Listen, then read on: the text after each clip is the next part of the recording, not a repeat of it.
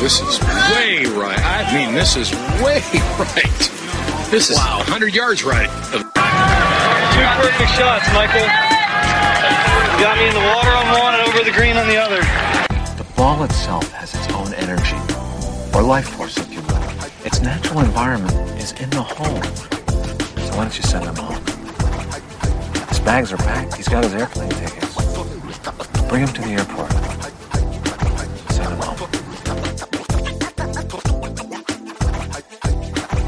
We are on to day three of the Minnesota Golf Show, which is also the final day. This is the Break 80 podcast, and we are live here at the Josh Arnold Investment Consultant podcast stage. Stouds here, joined by Top 100 Tim and Short Side Mike.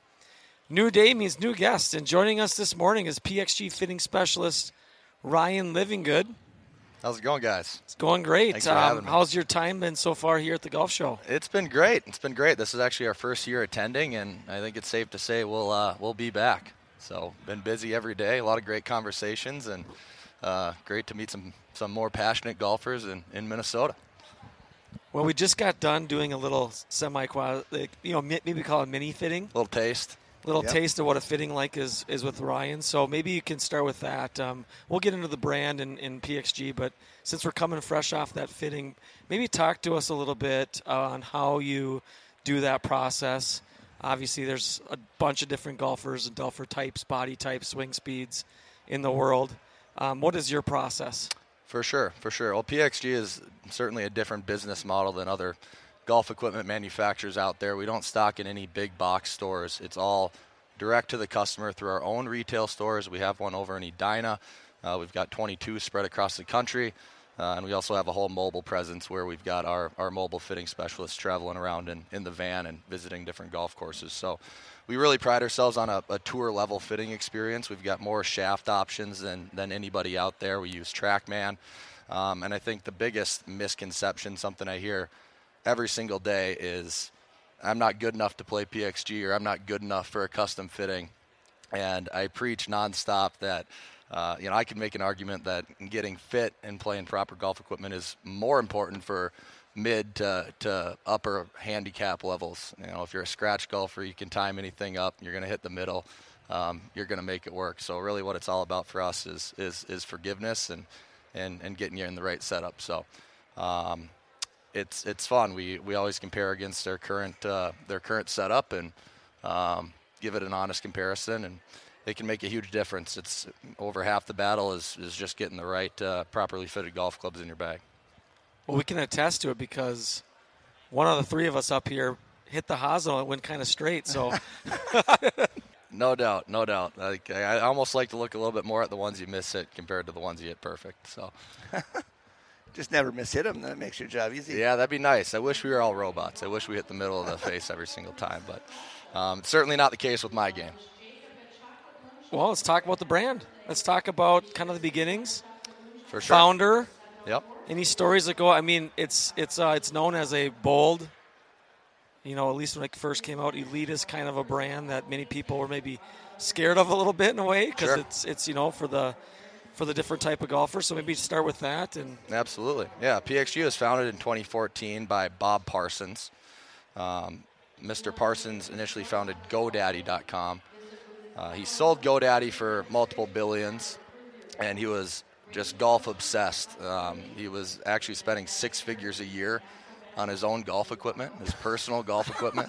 We- we- He's almost catching Tim. we, we've got it. we've got it from an inside source. He'd show up to the big box and he'd just buy everything. And I guess when you're worth multiple billions, you can you can do that and doesn't uh, doesn't keep you up at night. But uh, he could never really find anything that blowed him away. And long story short, he became good buddies with a guy by the name of Mike Nicolette.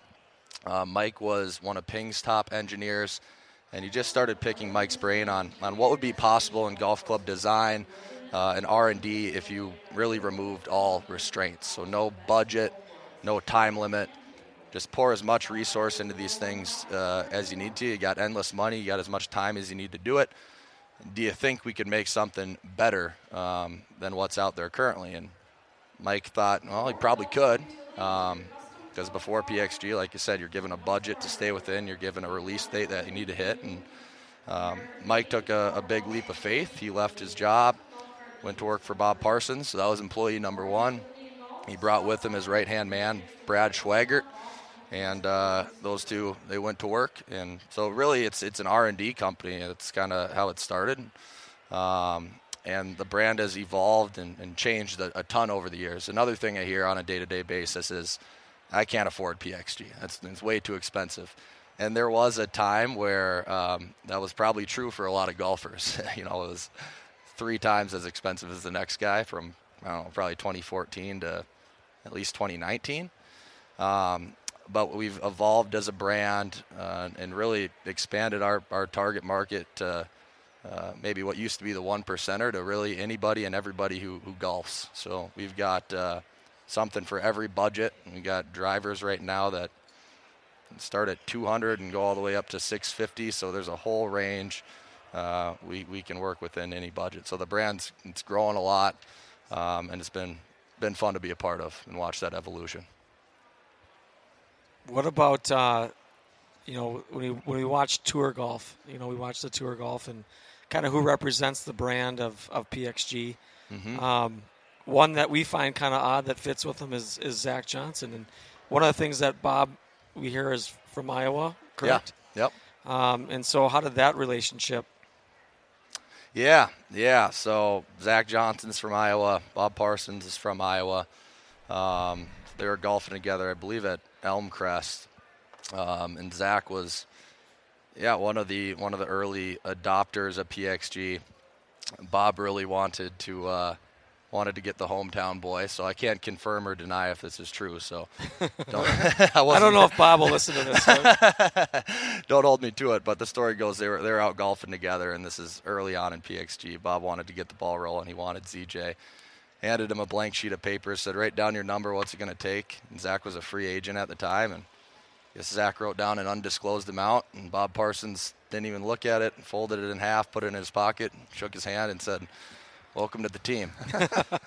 so we, uh, Tim and I at the John Deere, spent a lot of time right next to the putting green, and you know Zach Johnson's probably most notable club is the SeeMore putter. Sure. That he used for two majors and forever. He didn't have it. He had like a. They must have custom made oh, yeah. first one that looks just like it, like the PXG one. No doubt, no doubt. Yeah, the infamous SeeMore, no doubt. Um, yeah, we got one that's kind of similar like it that uh, that we're bringing out to the market here as well. But um, yeah, when you're Zach Johnson, we can we can make you just about anything. Yeah. Tons of expansion too in, in the company. I saw golf balls came out this this year. About a year ago. Okay. About a year ago to the day. So yeah, getting into the golf ball market. It's a, as you guys know, it's a it's a tough market to break into, but but we're excited about it. Um, it's it's a premium golf ball. It's done really well. Um, we might be having more models come out soon. Right now, it's just the one model, but it fits a very wide range of, of golfers. Um, a lot of spin, a lot of grab around the greens, softer compression golf ball. Um, so we're, we're excited about it and only going to continue to expand. So that was a question we got asked for a long, long time. When are you going to come out with a golf ball? When are you going to come out with a golf ball? And um, I think Mr. Parson said, we're never going to come out with a golf ball. Actually, he said, we're not going to come out with a golf ball until – it's better than a Pro V1, a Pro V1X. Does he? we're not going to come out with it unless it's the best on the market. So they got it to that point, and that's when they dropped it. Maybe he has enough money to change the USGA and the R&A's mind about the rollback. Right. Yeah. that was that was going to be my next question. Where does that golf ball go now? Because we're we're kind of staring down the barrel of this gun. 2028 is going to come up here pretty quick for the, the amateur golfer and mm-hmm. and the ball rollback. Are there are there already talks about what that golf ball is going to look like from PXG when that happens? I'm sure they're working on it. I'm sure they're working on it. It's above my pay grade, but uh, we'll manage. Um, these kids are just getting faster and faster. They're going to make up for that uh, that loss in no time. But. Do you do golf ball fittings as well? I know that is a little bit of a, a missed area within golf. So many sure. people think let's do irons, let's do drivers, but so much spin is, is golf ball dictated. 100%. 100%. Yeah, yeah. So right now, like I said, we just have the one model. Um, again, it, it slogan is one ball that does it all, so it, it fits a lot of golfers. but again, I think we'll maybe have an adi- additional model here in the future, and that'll be a, a, key piece of it. But all the fittings that we conduct at our store are um, are with the PXG golf ball, and um, we're always happy to compare what they got in their bag and give them our honest feedback. I was gonna say Mike hitting the, the PXG golf ball with pretty low spin with, with the driver golf ball combo earlier today, and carrying it what 310. I don't know. He's yeah. moving it. Trying. You Let's know? talk about that uh, 220 yard seven iron you hit. Yeah, how ridiculous was that? Well, trying. You know. The old the old game improvement iron goes a long ways from Yep. PXG. Uh, genetics are undefeated, Tim. They've never lost. It can PXG fit me into new genetics? Um, I was going to ask, what's I, your I have an unlimited budget for new genetics. There you go. Right. what's the uh, the the latest come out from your maybe your driver Mm-hmm. and your irons and maybe wedges, and then I For do sure. want to get into the one thing here. When um, an underlooked part of fitting is is a putter.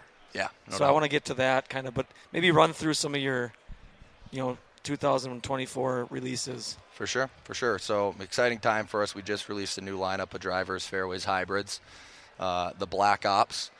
Uh, we're pumped about them. I think PXG still has a perception uh, of being an iron company, and I think this driver is a huge turning point for us uh, in the category. Our driver has gotten considerably better um, with every single generation, but we've really got something special with with this Black Ops. So um, super excited about that. We've got two different options for the head. Um, we've got the 0311. That'll be what probably 80% of players fit into. Incredibly forgiving, still pretty low spin, um, but forgiving without sacrificing ball speed. Yeah, and then we also have the Tour One driver. Um, that'll be for maybe that higher speed guy, that higher spin guy, maybe a little bit better player, but just an absolute spin killer. So I really love that one. Super compact um, shape, and uh, I'm a guy who's always struggled with with spin. So um, doing some initial testing myself, I'm I'm excited to put that one in my bag. That carries through through the through the fairway woods, through the hybrids. Um, Iron Wise, our latest is is still the old 0311 Gen 6.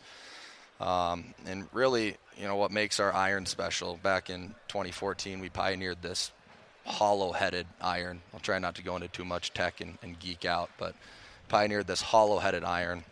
We fill that with a high density polymer material. So that allows us to make the face really, really thin, creates more of that trampoline effect, ball speed, forgiveness, all that good stuff. So thinnest face in golf by a long shot, always has been. Um, and you get tons of tungsten on the perimeter. So we were able to save a lot of weight by shaving that face down, move it to the perimeter, more forgiveness, more stability. Um, that's what it's all about. You'll hear me talk about forgiveness quite a bit. And you've got some of those cut in half over there. I saw. Yeah. You can see that, Phil. It, Yeah. it was it was very interesting. I I wasn't expecting that much of it to have that mold on the inside. Yeah, for sure, for sure. They send us that just to, to get a visual, and uh, it was funny. You asked me the question, how how do they get that polymer in there? And I said, uh, that's for guys who are a lot smarter than me to figure out. But uh, it's funny you asked that because I remember um, one Bob Parsons story. There's a lot of Bob Parsons stories, but um, it was like you ever see those those ships in, in the glass bottles? Like you ever wonder how they, they get the ships in those glass bottles? Like, I guess so. He's like, they don't tell you, right? Like that's that's that's the secret. And the mag- magician doesn't They away just show up. so- They just show up. Yeah. So however they did it, and it's uh, it's been working out. I'm looking at the wedges here too, and I see that uh, they have grooves from where I missed the ball today, right next to the hosel, to where Mike misses the ball right on the toe. Oh yeah. And that's a that's a big seller for PXG as Yeah, well. yeah, for sure. Different visual. We rolled that out in our our latest wedges, and um, takes a little bit of getting used to visually for some players, but it's it's been great. It helps retain a lot of that spin when you miss it toe side. And I know I like hitting it off the toe. So Is the weight in those wedges changeable? Can you add add more weight to it? For sure. Yep. Yep. So again, pretty unique to PXG in the irons and the wedges. Um, we have that, that large disc weight in the back. So when you go and get fit, that'll be something your your your fitter runs through with you. Um, like we were talking about, whether you you you know if you add length to a shaft, if you remove length, if you go with a, a larger grip, these are all things that um, actually affect the weight of the golf club, make it play heavier or lighter than it's than it should be. Uh, that allows us to you know account for those types of changes, but also just really dial it in based on your feel. Like I add a little bit more weight to my wedges compared to my irons. A lot of players like a little little heavier wedge, so um, it's super super custom. Everything from the shaft to the loft to the lie, the bounce, the weight, the grip, everything.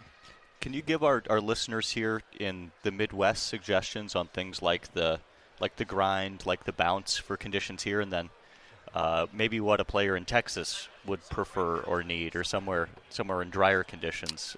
For sure, for sure. Yeah, so we've got we've got two bounce options uh, in the wedges, 10 degrees and, and 13 degrees. So I'd call it like a mid bounce and, and a high bounce. And 13, wow, that's Yeah. that's big. we saw a lot of them. I mean, I I'm of the camp. I think bounce is generally your friend. Um, you know, so firmer conditions, you know, a little bit lower bounce, softer conditions, a little bit higher bounce. How you, your attack angle has a lot to do with it. Are you a picker? Are you a digger? Um, so there's a lot of things that you know get taken into account when deciding the, the correct balance. I think 10 is is super versatile. Works in a variety of different turf condi- conditions, tighter lies, etc. But um, you know, I love having that 13 degrees of bounce on like my 50 and my 54, where clubs I'm really swinging more full at.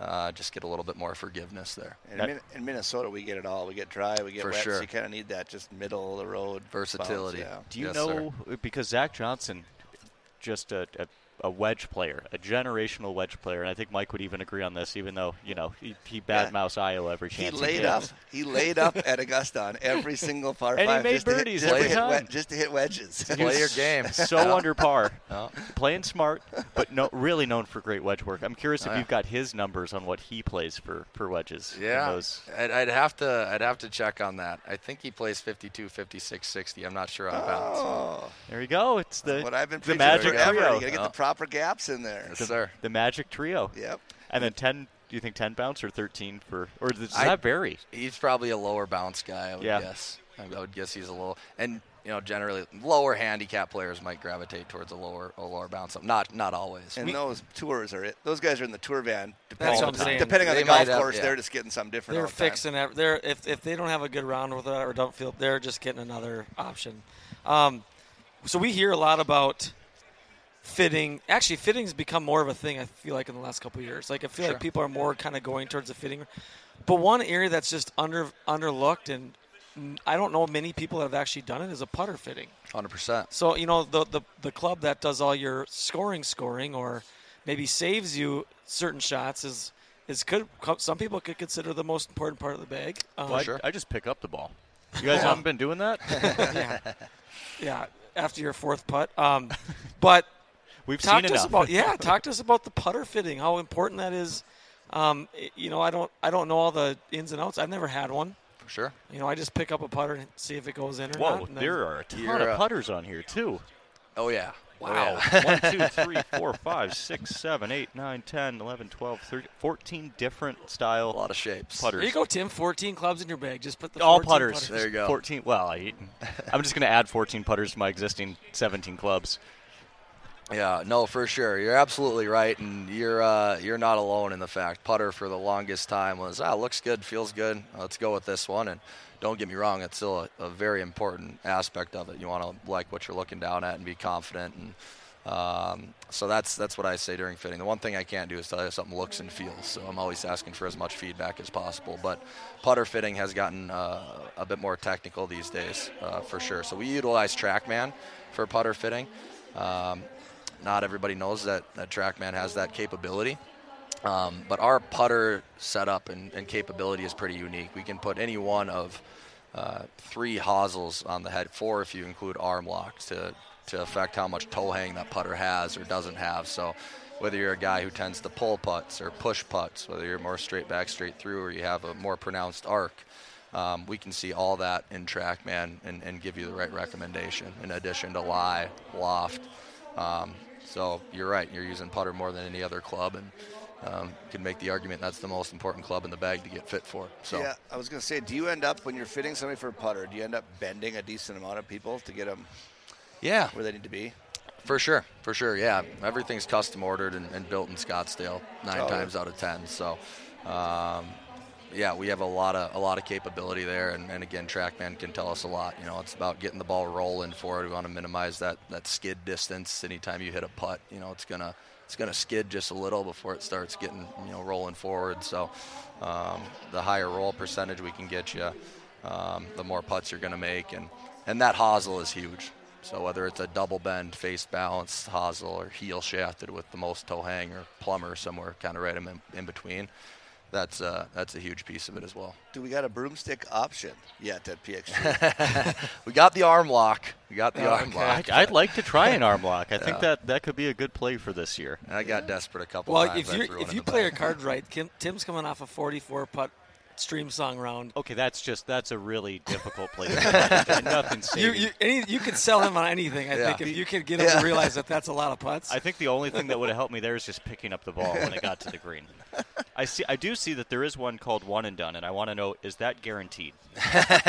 or your money back. Yeah. Just kidding. Just kidding. No. Also- Also, they've all got some pretty wild names, don't they? yeah, well, Yeah. even the names of the Yeah. clubs. I'm just. you- You said it has to do with military Yeah. background. Yeah, hundred percent. So yeah, Bob Parsons, um, Marine, served in Vietnam. Um, so military, that's really at the core of, of, of PXG's DNA. Uh, Mr. Parsons donates millions of dollars, millions. Of, I think it's about a million dollars every two weeks. It might be more than that. Um, Every two weeks. yeah, Jeez. yeah. Dear- through, through dear the- Bob through their foundation. You can donate to us. I I will change our podcast Hey. and our, our company from an LLC to a 501c3 you can find- overnight. yeah, yeah. You can find his agent's email. We're not. We'll find a way. I, I look very great in black. I, I can wear the crap out of some black clothes for you, Bob Parsons. Yeah, yeah. So it's, it's super important to us. We have um, a PXG for Heroes program, which offers uh, pretty deep discounts for, for military and as well as for first responders. Um, so we have a really loyal following with those guys, and we appreciate everything they do. And you'll notice that theme gets tied back into into PXG in a lot of different ways. And um, one of them is just the name. So 0311, you know, that's kind of our uh, the name of our flagship product offerings. Um, it's actually a rifleman in the Marines, so they're all military codes: 0211, 0811, 0317, uh, etc. So when you're fitting, what what challenges do you run into? Like, say we we all hit shots today. We're different sizes, different golf swings. What Yeah. the, what's the most challenging part about fitting people? For sure. I mean, it's so uh, it's so individual uh, in nature. So, like I said, for us, we just want to make it a fun experience. I think it can be, I think it can be intimidating for a lot of people. Um, they come in there and you know you got all this, all these numbers on the screen and all sorts of data and you know somebody watching you and um, the biggest thing for us is is uh, making people feel comfortable and, and, and just relax a little bit. So, 'cause I think if they saw the golfers that we work with on a day-to-day basis, they wouldn't be maybe quite as nervous. So again, we fit very, very average golfers for the most part. Um, you know, we certainly work with scratch golfers, but we also work with 40 handicappers. So um, we make it pretty easy on you. Uh, you guys just you just come in, you tell us what looks good and, and feels good, and, and we'll do the rest. Um, so. Um, TrackMan spits out a ton of data. It can sometimes be be overwhelming. We'll uh, we'll do all the heavy lifting in that regard. You tell us uh, tell us what's feeling good, and we'll we'll get you in the right setup.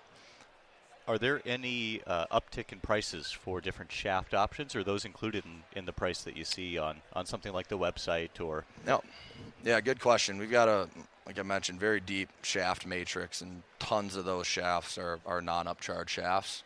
Um, and then we do have some some upgraded shafts as well. So we've Yeah. got a few different I just, tiers. I'd assume Yep. the Ventus Black for Yeah, some of those. probably an upgrade Yeah, the a Ventus is a is a popular one. Um, hottest shaft in golf right now, in my opinion. I think it's one in every four or one in every five PGA pros plays that in their driver, which is pretty. It's a pretty insane stat. You know, it's a, it's, Um, it's a ball striker's shaft.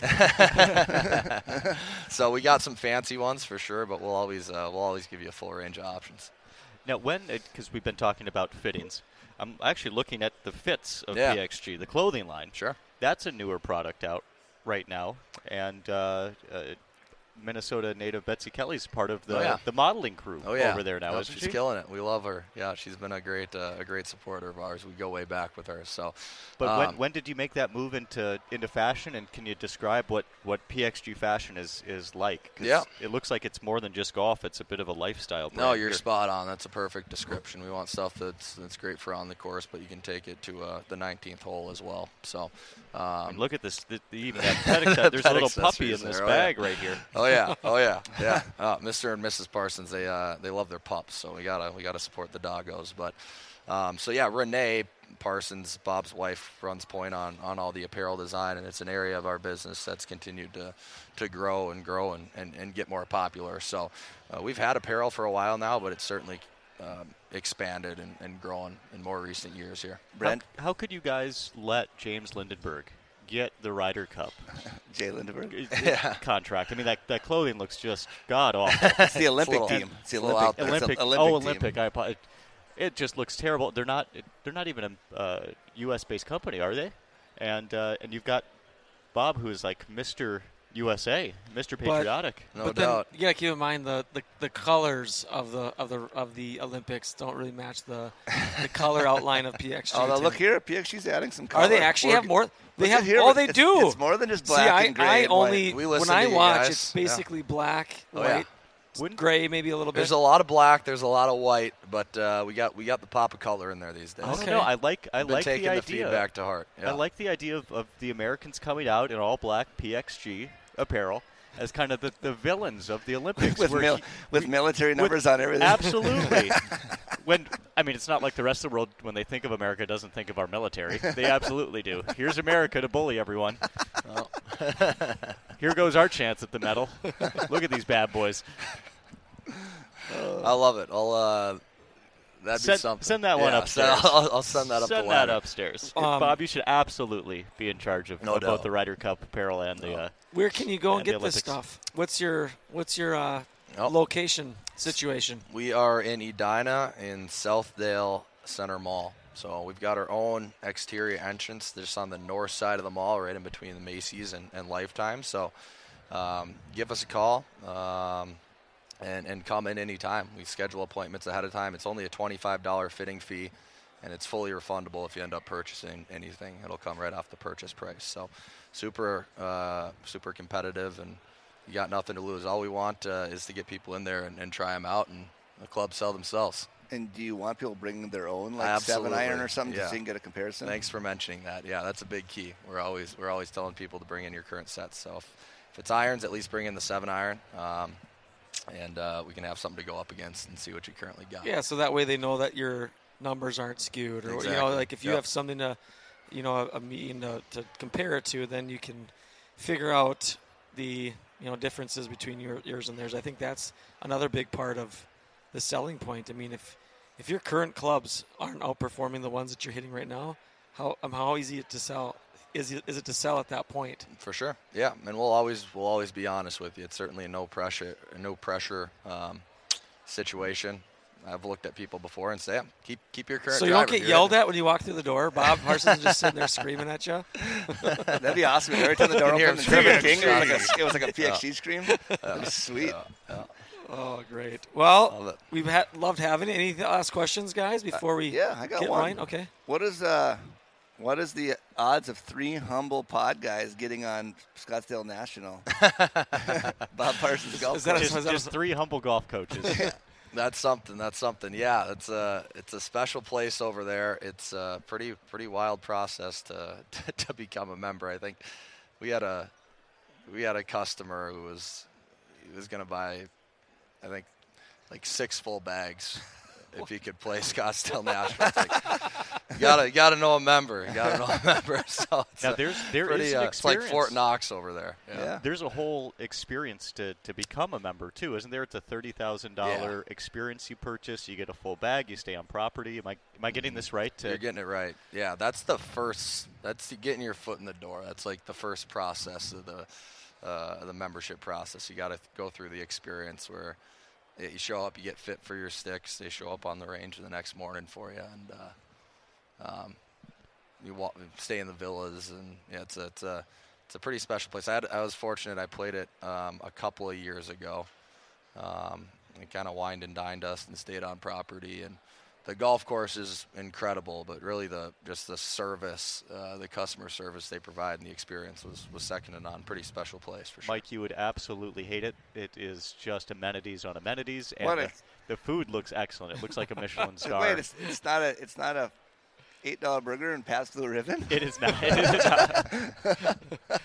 It is not. Uh, it, it looks like an incredible place. And if, for those of you listening, if you are interested in more background on Scottsdale National, I believe Mr. Short Game has a piece out. I think he went Sure. there and, and has a piece on what that Yeah. course looks like and what that experience is like. Yeah, yeah, we do our media day out there, so there's some. Uh, I, I have seen that piece, and uh, it's out there. Yeah, so two 18-hole golf courses. You got Mine Shaft, the other course, and then there's a nine-hole par three course called the Bad Little Nine, which is super short but incredibly difficult. Um, I think if you break par there, your your bar tab is covered for the night, whatever you want. Wow, it's a Oh, There we challenge. go. Yeah. Did you go down into that bunker? And and Yeah. can you can we can we say the bunker's name on uh, at the golf show? Because it it's got a four letter word, doesn't it? It's like the devil's asshole or something like that. yeah. Let it rip. I don't think anybody's listening. Looking around for kids out there. Nope, don't see any. All right. yeah, we hit a few out of the uh, yeah out of the infamous bunker for sure. I didn't have much luck, but it's fun to give it a shot. Well, enjoy the last day here. Fitting. Hopefully, some people uh, make their way over to your to your booth, and you get an opportunity to, to show them the product. And uh, we just thank you for coming on, and hopefully get to see PXG here in the future. Absolutely, no, I appreciate it, guys. It was fun. Awesome. Thanks, Ryan. All right. Well, I'd like to welcome a now two-time guest to the Break 80 podcast show, a current college golfer, podcaster, maybe my favorite singer. Um, more importantly, she is the host of the 2024 Minnesota Golf Show, Miss Emma Carpenter. Thanks for joining us. Welcome back to the show. Thank you so much. I'm excited to be back. How many how many guests have you had that have been on twice? Well, we have John Ellis. John Ellis. I was yeah. hoping it would Has be a has he short been on twice? Not very. Yeah, he's been on twice. He, Oh. right. He's on the Monday uh, that they won the U.S. Open. Oh right. It's it's more like how many guests have we not pissed off so they'll come back. That's Yeah. a way better question. That might be the list. Just you and Johnny. How many Yeah. guests have you turned away? Yeah. Just maybe you and Johnny. Well, how's the show been? How's hosting? I know you've got, you know, you're you're wanted in all many places. You got to show your face to all the people. How's it been? Well, yeah. Thanks for having me on. Gosh, it's I'm I'm very happy to be back. It's an honor to be back. You guys are awesome. I always love chatting with you guys and working with you guys. But yeah, no, it's been great. It's been an awesome weekend. Um, it's really an honor uh, to have been asked to be the ambassador for the show. Uh, there's just so many cool things going on here this weekend. Just so many cool things. I it's you know I feel like I just keep on adding more and more to the list throughout the weekend. Just walking around and checking out all the booths and everything that's going on. All things golf, all things Minnesota here this weekend. So it's been a real honor to be a part of and just been a lot of fun. Yeah. now when when you signed the contract to be the ambassador, were they aware that you can sing? Was that a part of it? I, I haven't heard a single national anthem from you yet. I haven't heard We should start this with the national anthem. I anthem. was gonna say be- I haven't sang at It is- all this weekend. So it, there's not even white noise being pumped into into this conference center right now, and I, I feel like we could have you on a speaker system singing throughout the entirety of the show. And That's they, they really dropped the ball on what could have been in the fine print of this Oh, did they? Oh yeah, oh yeah. oh gosh, no, that's a little funny. That they definitely do know that I sing. They've been so so kind, so supportive. Um, I've told them a couple times when I was going to sing the national anthem, and they uh, try to make it out to to watch just to be nice because they're awesome um, at Hubbard and uh, here here at the golf show. But um, no, haven't done any singing this weekend. Um, I'm actually, I'll say it, I'll say it right here. I haven't announced it really anywhere, so I can make this kind of an announcement. Not that it's as big of a deal as the actual event, Yeah. but uh, I'm going to be singing the national anthem for the uh, women's basketball Big Ten championship game Ah, at. Target Center Heck on yeah, March 10th. that's right. That's Sweet. here this year. That- Well, that'll be fun. We'll have Thanks. to yeah, I'm find a really, way to get down there. really, My- my kids- excited. My daughter's a big. Uh, so is it the men's or the Men's women's? and Women's, women's. Both. women's. They're both Women's. here. So, but they're both here. oh, right, right, right. Okay. But yeah, so hopefully, you know, Caitlin Clark will be there. Are you working the Caitlin Clark, Clark game? I'm going to that game Really? end of February. It's on a I- Wednesday. Gotcha. I won't be working, Okay. but yeah, no. Caitlin Clark. Holy cow. She's a big she draw. cool? She is really cool. I'm gonna have to trade my ticket. I have I have a ticket to one of those Big Ten games Do you? at the Target Center. Yeah, they were they were super cheap. They're like twenty bucks for the afternoon matinee, and you know me, always working. Uh, Yeah, So I figured it, it, the matinee game, a Wednesday afternoon, would be just perfect in my schedule. Lots of fans in there that, that'll need anxiety meds. I, especially Um, those with uh, with money on the line, gambling this year on any sports. It seems like everything's right right at the uh, the old line these days. Well, the golf show seems kind of like another day in the office for you. You've done a lot of media types of things. You know, you're still in school. You're still playing college golf.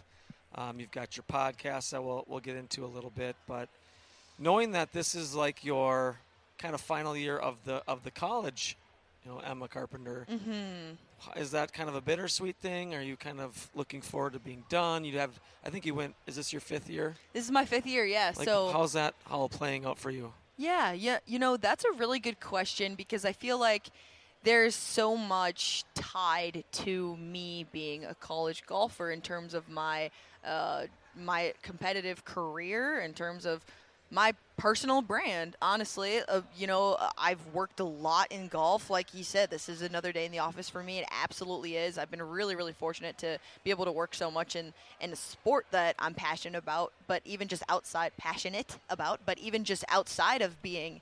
Um, being a competitive golfer, you know, being in media, being in broadcasting, doing appearances, doing uh, outings, doing whatever that may be the kind of the list goes on and on. And you know a, a, big part of it has always been me being a college golfer and having that tie to the university of minnesota. I do think that i always will have that tie to the university of minnesota. It'll always be uh, part of me but certainly uh, it's bittersweet. I can answer you know section a of my answer would be uh, as a competitive golfer, you know, that coming to a close, that's going to be just as an athlete in general, the same way every athlete, college athlete, uh, has to kind of say goodbye to their sport competitively if they choose not to play it professionally. So, gosh, you know, I think that I, you know, and part of what I touched on on my podcast a little bit with um, with my assistant coach uh, yesterday here on the Josh Arnold Investment Consultant Nice. podcast stage, um, I would say that you know I it's a really really special opportunity that we have here. We have such a good team in this final season, and I'm just really really looking forward to the rest of it. Got off to a, a good start here after this first event of the spring in Puerto Rico, and um, you know I think that when the time does come. Um, I'm gonna be at peace with everything that I've done. I've, I've given given it my all. Um, I've had an amazing, amazing experience. I've absolutely loved being a competitive golfer, um, and I'm gonna be all right. You know, I'm gonna miss it a lot. I will likely still try to compete in some amateur events if I have time. If I have time. But um, so yeah, there we go. Section A, and then Section B again. Like I said, it's been a big part of my personal brand. That's kind of been something that I've discussed as I move forward in my career in the golf media space. Is that you know a lot of the work that I've done uh, has been tied to being an athlete at the University of Minnesota and being a college athlete and a competitive athlete. And how am I preparing myself? How am I preparing my game? And that's all going to change. It will change since I'm not competing anymore and just um, working in golf media and golf news and sports media. I really want to be a face in sports, a voice in sports, and women's sports as well. Uh, moving forward, you know, the sports is evolving, women's sports is evolving and growing, and uh, I think that it would be a real privilege to be at the forefront of that. How does it work in media? Because you have a pretty good portfolio built for yourself of doing stuff. Do they headhunt? Do people headhunt you in in the media, you know, world, or do you have to go out and apply for places, or is it kind of a pick and choose thing? I tell you what, um, I have been extremely, extremely fortunate um, in that a lot, uh, a lot has come to me. I have been reached out to um, just for a lot of different things, though. I will say, you know, I, I would say that part of the reason why I've been able to get as much experience as I have is because you know it's not just in one particular niche. They all do complement each other and they piggyback off of each other. But the fact that I've been able to work, you know, a little bit with my my singing and my music, and then as a competitive golfer and as a broadcaster and as just a voice in sports and as like just so many different things. I've had brands hire me, and everyone has different things in mind. So it's all about kind of uh, leveraging what skill I have and what I have to offer that brand or company, uh, and kind of be an asset for them in that way. But so I would definitely say that that's been a big part of the reason why I've been able to get as much experience as I have is just doing a variety of different things. Are you going to miss the millions of NIL money that you get? I mean, that's that's got to be the, the biggest thing you're going to say goodbye to is just all these millions of NIL opportunities. Oh gosh, well, and you know, hopefully I will be able. I do plan to continue to work through social media um, and work with brands, but it's just going to depend on if they want to continue to work with me as uh, as Emma Carpenter, the golfer, broadcaster, you know, uh, whatever I'm trying to pursue, everything I'm trying to pursue, and not just Emma Carpenter, the college golfer. So it, it's it's different. So, whole fingers crossed, you know, that, that people still want to work with me, right? Yeah. Speaking of college golf, your game looks to be, tr- as our guy Callum Tarren would say, trending. Trending. Yes, yeah, good played- word. Played very well in Puerto Rico, huh? I, I did. I did play well. Um, it was a lot of fun. It was cool. You know, it wasn't my uh, my best ever finish or scored a par in college, but I would say actually, given the strength of the field. I would say it was probably my best finish in college. Honestly, just the, all of the names that were there, the schools that were there. I mean, number one player in the world was there, and um, her team, LSU, Arkansas, Ole Miss, uh, this the list goes on and on and on like of just the teams that were there and the players that were there. So my t11 finish you know gave three shots back in the second round and the third round. I was three under and ended up even par uh, in both the second and third round, but still, I mean, I, you know, you can't complain. Uh, yipped a couple of putts there. Probably shouldn't say that word, but you know, things things happen, and there was a point in time where you know, if I got it under par, I would finish the round and shoot like a 76, and be like, well, you know, what happened? So it's like you take the good with the bad, and you're gonna you're gonna you know quote unquote give away some strokes. Like how many rounds of golf do you finish? And you're like, oh, that was the best I could have possibly done. That's just part of the game. I've played with girls who have shoot, shot four under, and I'm like, honestly, they probably could have shot eight under. So it's just like, you know, you really can't complain. And I was really, I, I was happy with how I played. Uh, I think that I've just matured a lot more as a golfer. So uh, it, it was definitely a lot of fun. Yeah. If, if you walk about 100 yards that way, Emma, there's a lab broomstick putter that will take You guys care. cannot that will take care, shut up that will about take this care. That will take butter, care of I everything. swear. Mike is You g- mesmerized by I am, that. a- I am absolutely enthralled butter. with this thing. How That it how is it works. so funny. You, I swear, I'm not kidding. For everybody listening, every time I've seen these guys, I swear I either interrupt a conversation about the lab putter or they spark up a new conversation about the Well, lab no, it's putter. it's weird because I was getting made fun of all year for my lab Yeah, putter. you had the, the, you had the ugly The one. OG, You had yes. the ugly looking thing. It this is the makes this is the broomstick one. this that is, is a really, really uglier. dumb question. They are legal, right? Yeah, Yeah. yeah, hundred percent legal putter. Yeah. yeah. I mean, everything's legal if you don't get caught. So, I mean, we saw your golf I bag yesterday. feeling You have I'm like gonna- 17 more clubs in there. 17 clubs. Oh my gosh, you guys. All right, so, okay, What's another putter? backstory, backstory, backstory. I got 14 clubs in my bag, and um, I was told I was lucky enough to be on Twin Cities Live yesterday, and they wanted me to bring a couple extra putters for the hosts so I could teach them, so give them, some, give them some putting tips. So I grabbed a couple extra putters from our facility, and I stuck them in the bag, and I was here yesterday, and then I walk up, and I got all these guys, I got these three, or, you know, just Mike and Tim around my bag saying, oh, oh, oh, isn't this a, a NCAA violation? Isn't this a violation? Oh, you got 16 clubs in the bag. Oh, next thing I know, they're going to be threatening to make some oh, calls, With, probably. with, with NIL, there's no rules anymore. It's the Wild Wild West. Just do whatever you want. NIL, there's no rules anymore. That's so untrue. Come on. So now. what? What's the? But wh- how have you matured in your game? Like, wh- is it is it a mental thing? Is it just something physically that oh, you know what? New swing thought. I'm a big swing thought guy. Like I like to catch that new swing thought and ride it until. What is making you feel like you're playing well? Yeah, I'll tell you what. First question: Have you ever, uh, you ever journaled or written down some of those swing thoughts? Um, you know, I have actually. It's in my.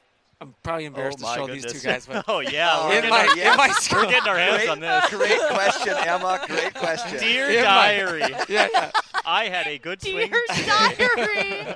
No, it's not Dear Diary. Come on, let in my finish. scorebook thing, what do you call it? The you know that lever thing that you you put your scorecard in. I have some things written down in there, reminders to myself. I can't remember what they are at the top of my head, but all of last year I had done that. Um, there's a sports psychologist that I know named Phil. He's been on the podcast before.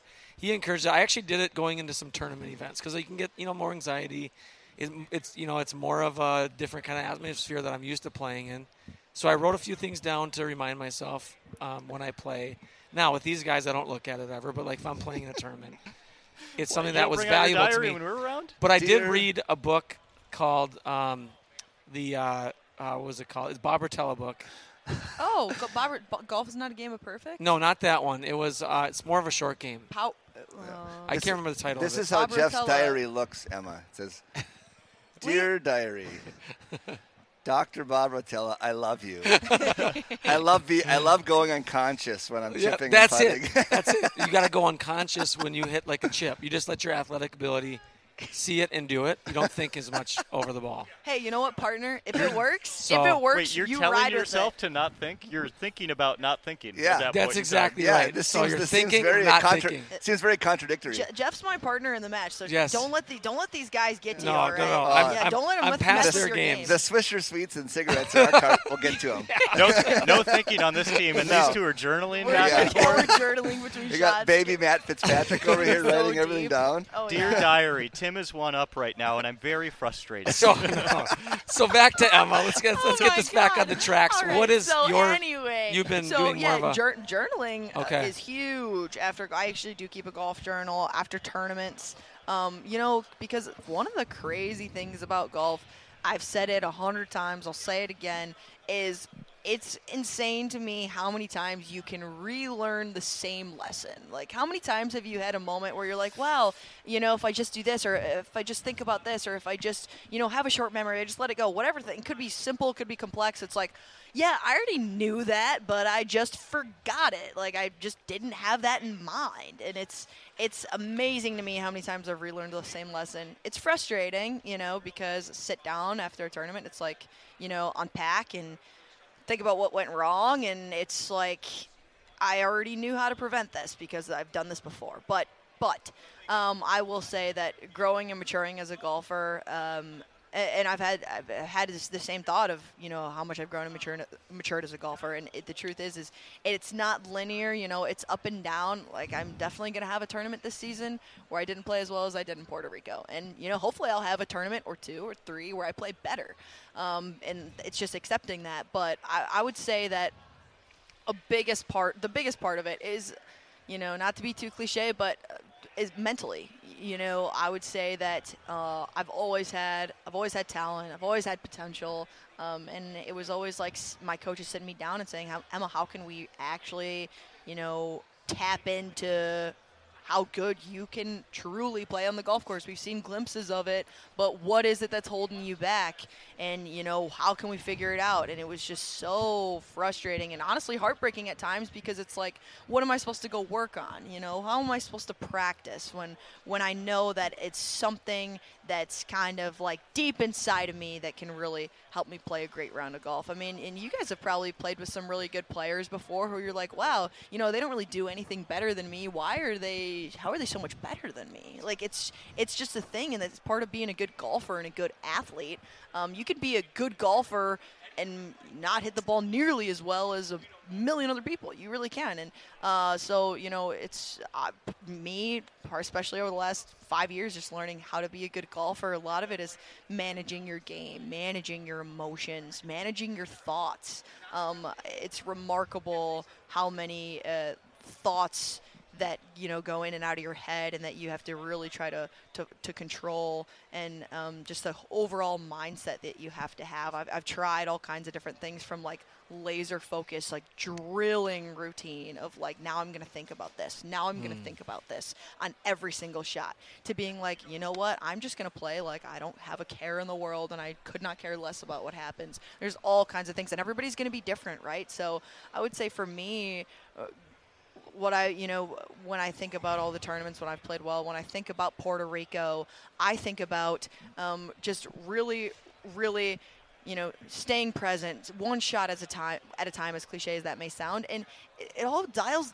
I mean, it all comes back to confidence at the end of the day. You know, one time I, on a podcast that I did with um, Oklahoma State head coach. Um, Alan Bratton, who you know is one of the winningest head Yep. coaches in college golf of all time, he said to me like, "There's really no reason why you should ever be so frustrated after a bad golf shot because if you're really frustrated, if you get really upset, you have some insane outburst, that means that you don't think that uh, that you that you think that it'll happen again."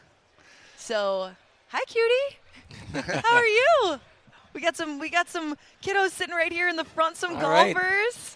Golfers. But so yeah, my long tangent there about growing and maturing as a golfer is, is all about you know how you manage yourself on the golf course, your demeanor, the way the way you res- react to your own golf shots, the way you react to um, other people around you, and just so many things. I could talk about it for hours. Yeah. The, uh, your coaching staff must be great because I feel like you guys the last few years have had some of the better teams in recent Minnes- University of Minnesota memory that I can remember. So they must do a great job with you guys, huh? Oh yeah, oh yeah, no. So uh, they they took over in the spring of my sophomore year, and since so since my freshman year, our team has improved over 60 ranking places Wow. nationally. So really, really unbelievable what that coaching staff came in and did right away. Um, I did love the old coaching staff as well. They're really, really wonderful people, but. Um, it- really just instilling in us a lot of gratitude what we talked about a lot yesterday with coach matt on the podcast. Lots of fun at the end of the day. If you're not enjoying it what's the point of doing it? We all want to have fun right? Golf is so much fun. Golf is so much fun. We want to uh, every single time we're out there even if we're not playing well it's all about you know being grateful to be out there being happy to be out there as hard as that might be sometimes because you know we work so hard and we want it to go well. But uh, that's something that they've instilled in us as well as uh, they brought in some really really phenomenal players isabella mccully uh, mariana masonis um, now this year we brought in transfer haley lowe megan furtney from duke who i actually she played at duke. I played with her a lot in junior golf. So well that's a Sarah Tomaszewski. I, I mean, I can go on and on. Just these are all the players that they brought in, and they're just amazing. And it's cool being, a, you know, a fifth year senior and being like, I have things to learn from a mm-hmm. freshman. The same way that she has things to learn from me, I have all kinds of things to learn from her, and that's really special. So, it, pivoting off of your, your college stuff for just a moment, I, I'm curious. Really great singer, broadcast voice and personality, great golfer. What are you bad at? Because you can't have it all. Oh, Like, please. did you did, did you have a hard time doing the reading portion of the ACT? Is math not your thing? Like what's, oh my gosh, that's hilarious. what what's Emma Carpenter not good at? okay, well, I tell you what, I can't draw a stick figure. Okay, I cannot. art. No, uh, artistic ability is severely lacking. If I were to write something down on a piece of paper, you guys probably wouldn't even be able to read, read it. A lot of girls have like that cute Yeah, they do. handwriting. They do. No, not me.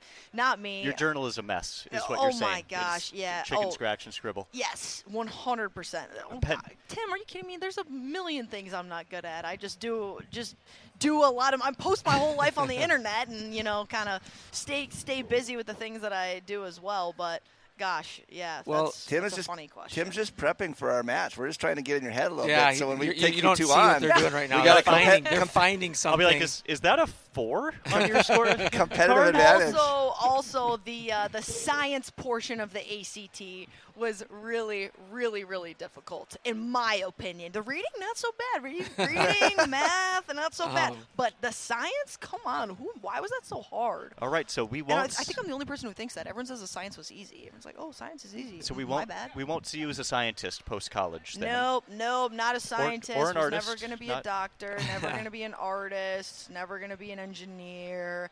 None of it. None of it. I talk and talk and talk and talk and talk, and you know, hopefully, I can make a career out of it because that's what I do all the time. And what does that look like? Do you have anything lined up post post graduation right now as far as work? I know, obviously, you you've doing a lot of independent stuff. Is there Emma Carpenter LLC, or, or what does the future look like after after you take off the the maroon shirt? Yeah, no. I, um, so uh, I don't have anything full time lined up as of right now. Um, I am now working with an agent. Um, who uh, I'm very, very fortunate to be working with. But so um, hopefully I'll get some help on that end. Just also, you know, managing. I'll get a manager as well, managing uh, my schedule a and everything. is that a golf agent or is this Broadcasting. a broadcast? Okay, So, uh, yes, so I am trying to pursue broadcasting, particularly play by play. Uh, and Ooh. I will continue to work through golf media and social media. And um, I'm am going to be doing some stuff with PGA Tour Live this summer, some Oh, cool. little nice. freelance type of stuff Yeah. lined up uh, for broadcasting and for media and social media. And then, you know, hopefully something, you know, full time or part time will emerge in the next coming months to give me a good idea where I will be physically, uh, where I'll be living after school. So, you know, lots of unknowns, but I'm grateful. For, I'm grateful for every bit of the journey, and I'm excited. So. If you do start Emma Carpenter LLC, Break 80 Boys level, I'll sit down with you about the ins and outs of taxes and, and write write offs and how it all and the, and the wonderful world of write offs. Tim's a pro. I actually, uh, I it's Emma Carpenter LLC is a plan. There you go. actually. There yeah, you so go. That's funny you say that. I sat down with someone at the end of last year, Yeah, and they gotta said, do it. "Let's do it at the start of 2024." It's, it's just so- going to be your name.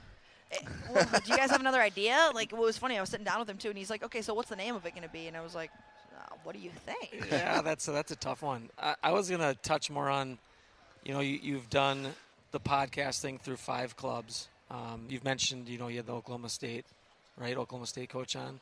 Yeah. mhm. What are some of the other memorable golf conversations that you've had via that Yeah, um, gosh. podcast? I mean, so I mean, I remember. Mm-hmm. Bryson you had on, Cootie Brothers. Um, what are some of those? Are, and, and what what uh, what have you kind of learned from that part of the the golf space? Oh gosh. Well, I'll tell you what. It would be it would be a lie and it would be foolish to say that I haven't learned a lot from the people that I've talked to from even I mean the golfers from a competitive golf standpoint like gen like seriously genuinely I sit down with these golfers who are, you know, top amateurs in the world and they're talking about why they're so good and I'm like yeah, no kidding. Tell Yeah. me more. I would like to be, you know, better at this sport.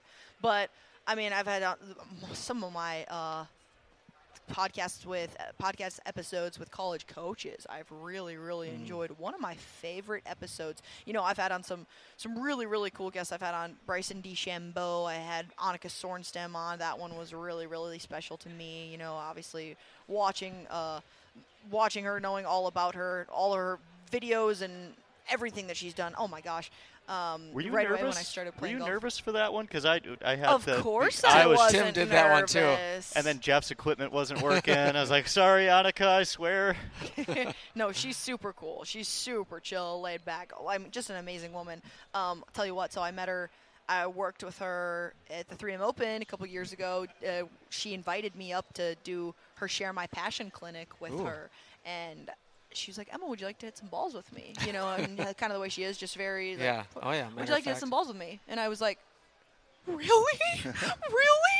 I can do that? She's like, Yeah. And I was like, Gosh, I, I don't have any panicking. I don't have any golf clubs. She's like, It's okay. You can just hit mine. Oh my god. Oh my! I was swinging her driver like 40 miles an hour. I was like, "Yeah, let's just like snap Annika's driver, like put an idiot mark on it, or do something stupid." Big toe mark on there. Oh my! Right? Shank the first one. No, totally. But so, um, but one of my f- absolute favorite episodes. I just dropped one last week with Hallie Ledbetter. That one was really special. It's cool, you know, to kind of to have people not just college golfers, but also people just kind of like in all different roles in the golf industry. But so I had uh, Kim Lewellen, who is the head coach for the Wake Forest women's golf team. Hey, we know her. We Yeah. know her. You know Kim? We Oh, yeah. played at, at We the played with Annika this year. We played with Mimi in the uh, in the we, Mimi said- we, we scrambled No and Mimi was in our group, so Kim walked the whole round with She us. She loved yeah. walking with us. She's- She, kidding. I think they journaled about us too. Great. Oh yeah. my gosh. Mimi, Mimi might have picked up a few bad habits. We're not sure. Oh my she gosh. watched us putt, and I hope.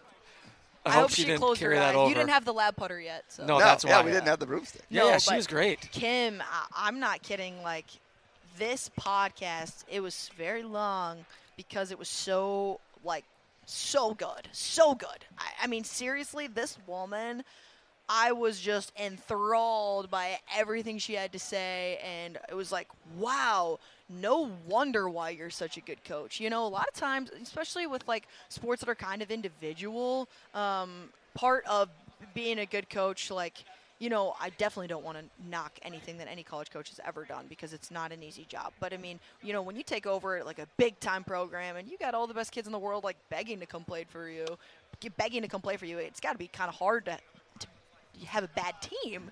But like when I had this conversation with her, I was like, "Wow, you deserve to be the head coach of the team that just won the national championship." You- because like, wow, You could tell that she was very structured and orderly, and like because she was out there the whole round almost with us, you know, giving Mimi pin positions and working on mm-hmm. stuff, and they were Right. very, they were very detailed.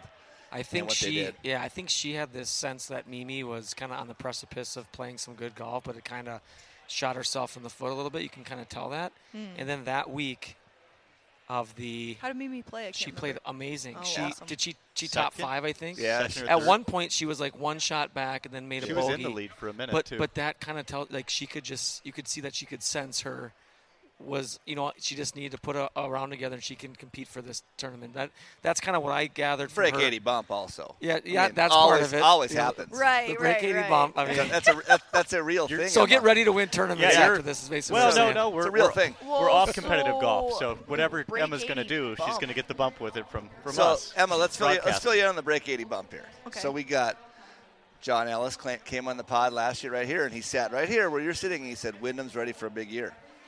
He was 70th in the world at the time. Wyndham won uh, since then. Wyndham's been a won two elevated events and the U.S. Open. He's number six in the world. So can you guys predict that I'm gonna like win a national championship, Yeah, win a Big maybe. Ten Well, no, that's championship? that's Like, what we're we asking. Really, What what would you like to win? Is it is it broadcast side? Are we going for a, a job that you want nailed down, or is it a golf win that you're looking at? Can you guys not give me both? I, we, we try. You know, we We we, could the way it's like, ah, you know. we could try, but I mean, Andrew Well- Novak came on the pod. He's second, third place right now in the uh, Phoenix Open, the waste management. Well, well, There's a- technically, Emma's been on the pod, so like True. everything that's happened in your life that's good Right, was because of that bump. since since then, yes. Since Okay, we'll- we'll take credit on that. Well, Yeah. thank thank God I'm on now. I just need kind of one more little bump before Peter, this end Peter, of my Peter season. Millar listened to the pod. They got the bump maybe right there or something from, you know, maybe that was before that, but um, When did I come on the last time? Was that? It was a while ago. A year? it was Over early. a year It was ago? early. Yep. I do have an interesting question for you, though. I'm looking at the bio on the women's golf website. Oh boy. Did uh, did DeKalb? Did they not have girls high school golf there? Or did you you play on the boys team? yeah, you didn't know that? I thought we talked about that. We no? probably did, but like, did the, was were you two? I Were the girls did. not very good? And you need, or was there just no team? Um. So you know, DeKalb is not that small. We got forty thousand. You know, it's you know small town, but not sm- super small. Um, should be a women's golf team, but there wasn't one. Um, so basically, I had the option. I could either, when I came in as a freshman, I could, well, I mean, I made my own option, but um, he said that you can play as an individual in some girls tournaments. So there was, you know, a couple other girls, and that they drive to these girls tournaments and just enter you as an individual. Um, but you know, I said, hey, coach. I uh, he set me up on the women's tees on the first day of practice. It, I mean, first day of tryouts. Tryouts is just three rounds of golf uh, at the, you know one of the home courses, and I said, "Hey, coach, I want to play the tips with the guys and try to earn a spot on the boys golf team." And he kind of laughed a little bit and was like, "Okay, you can Yeah. Try." And after three rounds of golf, I finished in fourth place. nice. By the way, it's it's forward tees, Emma. Forward tees. Oh, excuse not ladies' tees. me. That's my mistake. Yeah. Go ahead. So a, a little bit of a pivot from your again your golf experience. Wondering because so much effort goes into to preparation for your golf tournaments. How does that compare to the preparation for broadcast work, especially play-by-play, announcing? There's so much background you need to know. Yeah, that's a really good question, especially because uh, a lot of people think that sports broadcast is, you know, not everybody thinks this, but You a lot of people are like, you just show, oh gosh, you know, it's it seems super fun. A lot of people are like, oh gosh, I you know I could totally do that. I'm I'm a big sports fan. I watch all the games, but I really don't think people have. A lot of people, some people do, but uh, really don't think a lot of people have the like a, a real understanding for just how challenging it is.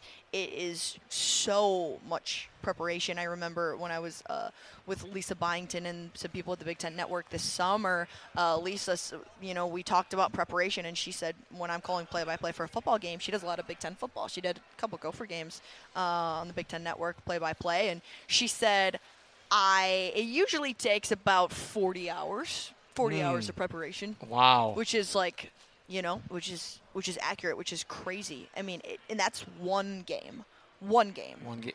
What's your favorite play-by-play? Did I miss that? um no no no What's your favorite sport to play-by-play? so i would say my favorite sport that i have done play-by-play for has been volleyball um, and tim to kind of continue to answer your question as well you know when you are calling play-by-play you have to show up to the game and you have to know every single player on the roster you have to know where they're from, what their background story is, what position they play, you know, what their stats have looked like, what their season has looked like, all of the above.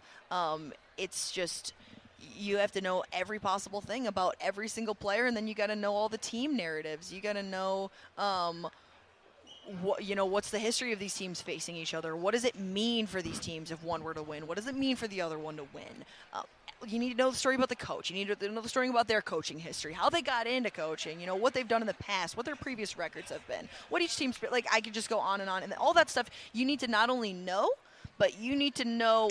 You need to be able to recall within a second. You know, when I'm calling play by play, I when the ball is you know going from each player to the next, you need to know their name. You need Yeah, to know who it is yeah. in a fraction of a second. Yeah. So I- I got a scenario for you then. Play by play. Mhm. It's Tim. He's on the 16th tee at the Waste Management. okay. You know, in front. It's it's it's Sunday. He's in contention, and he shanks it. How how how's that gonna? How would that sound on a? It, would, it wouldn't be a shank. Tim's Tim's shot under pressure. It would Oh, be a, a massive pull. pull draw. Like it'd might be 50 actually- yards offline. Perfect. I'll be playing from the hospitality tent. I'll be able to grab a quick beer. That's a TIO. That's it's a a TIO. TIO. Yeah, free drop. I'll grab a beer. Hit the next one on, make the putt. What a bummer. What a, well, here, that's another thing about golf. Other sports, you don't necessarily need to know the fast, actual yeah. track, but golf, you need to know the entire golf course, right? When someone's stepping over a shot, you need to be able to be like, yeah, like you know, they're hitting into this screen and that it's gonna if they miss on the right part of the Yeah. green, it's gonna funnel down. You need to know all of that. I remember uh, I. Um, Johnson Wagner is a coworker Oh, yeah. of mine at uh, Five Clubs, and he invited me into um, into the booth with, him and Steve while they were calling the 3M Open, just to kind of listen along. They let me sit on headset in the booth and listen along, and uh, it was so much fun. I thought it was so neat, but it was cool. You know, for me, having played TPC so many times, I was listening and I was like, oh my gosh, I got some really good insight to add about this shot that they have in particular, or this chip. Um, but you know it would be hard to have that kind of knowledge. You don't get to play every single golf course that you call this the the you know tournament on a hundred times. Like I've played TPC a hundred times, but def- that's the kind of stuff you got to know. That's the kind of mm-hmm. stuff that adds to a broadcast. You don't want to say anything that's not meaningful. You don't want to say anything that someone at home listening is like. Well, obviously, or I already knew that, or I could tell you that. You know, you want to be able, you want to be a broadcaster that when people flip on the the broadcast, mm-hmm. they want to listen to you because it adds to the viewing experience. So speaking of, of views, a lot of different ways to consume golf right now. So there's a host of different places you could go, from YouTube to LIV to the PGA. What are your ideas on the future of golf? What's what's that going to look like for the viewer? What options are we going to have? And where would you like your voice to be heard? Which which platform? Oh boy, that's that's difficult to say for sure. Uh, I would say golf media and sports viewing is just evolving so much, especially over the last couple of years. I mean, gosh, cable is kind of dying, and people are going more into streaming. Although you know, with sports, sports are still LIV. Sports is the only thing that's like saving cable right now, in a way. Um, sports, and then maybe like one percent reality TV or something like that. But like, it's um, Oh, is that an option for? Are you going to be on reality no, TV? no, no, no, no, no. But um, I would say that with golf, especially you know with the live tour and, and everything being so unknown right now, kind of what the future of what that's going to look like. Um, I- couldn't tell you. I, I really couldn't tell you, especially uh, social media, golf media. It's crazy how much now that you see the PGA Tour is getting so active on socials, on Instagram, on X, on TikTok. uh, Like everything is is going so digital. So I think that it's going to be really important for all broadcasters to have a really strong digital presence if you want your voice to be heard. And I also think that. Um, I, I think that for me personally, I'm just going to be happy to to get whatever opportunity I can and just kind of continue to work my way up. It would, would be really cool to do play by play for golf one day. I thought I wanted to be a sideline, sideline reporter, but then the more I've worked and uh, Gopher sports and everything that I've done, I'm, I'm trying to go the more more the play by play route. Sweet. Well, we, we know you're a busy woman. You've got lots going on, and we appreciate you for coming on for our second time. Hopefully, you know everything works out the way that you envision, and and um, we're kind of looking forward to seeing where your path takes you. You know, you know, obviously, good luck at the end of the season. You know, your last being a gopher, and um, whatever endeavors that you decide to go with, we will be uh, rooting for you. Oh well, gosh, thank Except you guys when so you much. play against myself Yeah, and Mike. exactly. Right, Yeah. besides Oh, we gotta that, get that one schedule on. we're gonna see which way this break 80 bump goes during that round. Besides that one, Absolutely. one particular. Just be Just ready that to one carry day. me. Carry The me. most serious golf round you'll play this year. well, thank you guys so much. It's always a blast chatting with you. You guys had a lot of really insightful questions, got me thinking. So this was a lot of fun. You guys rock, and yeah, I'm looking forward to the match as well. You guys are going down. I've Yeah. actually never been less worried. So, all right. Thanks. Uh, if you would have saw me hit that seven iron with those game improvement PXGs, you'd be worried. all right. Thanks, Emma. Thank, you Thank you. guys. Maybe today's the day I break 80. Want the ball to draw, but it keeps on fading. No OB and no bogeys. I gotta keep it on the 80. It's the gold When G. you hit it on one, straight up the gut, baby. Now I got a wedge on my short game cravings. Little bit of edge on the sport makes gravy. So punch out the rough and tune to break 80. Break 80. Break 80. This shot. It was amazing. Break 80. This guy's pretty Break 80. Break 80. Break 80.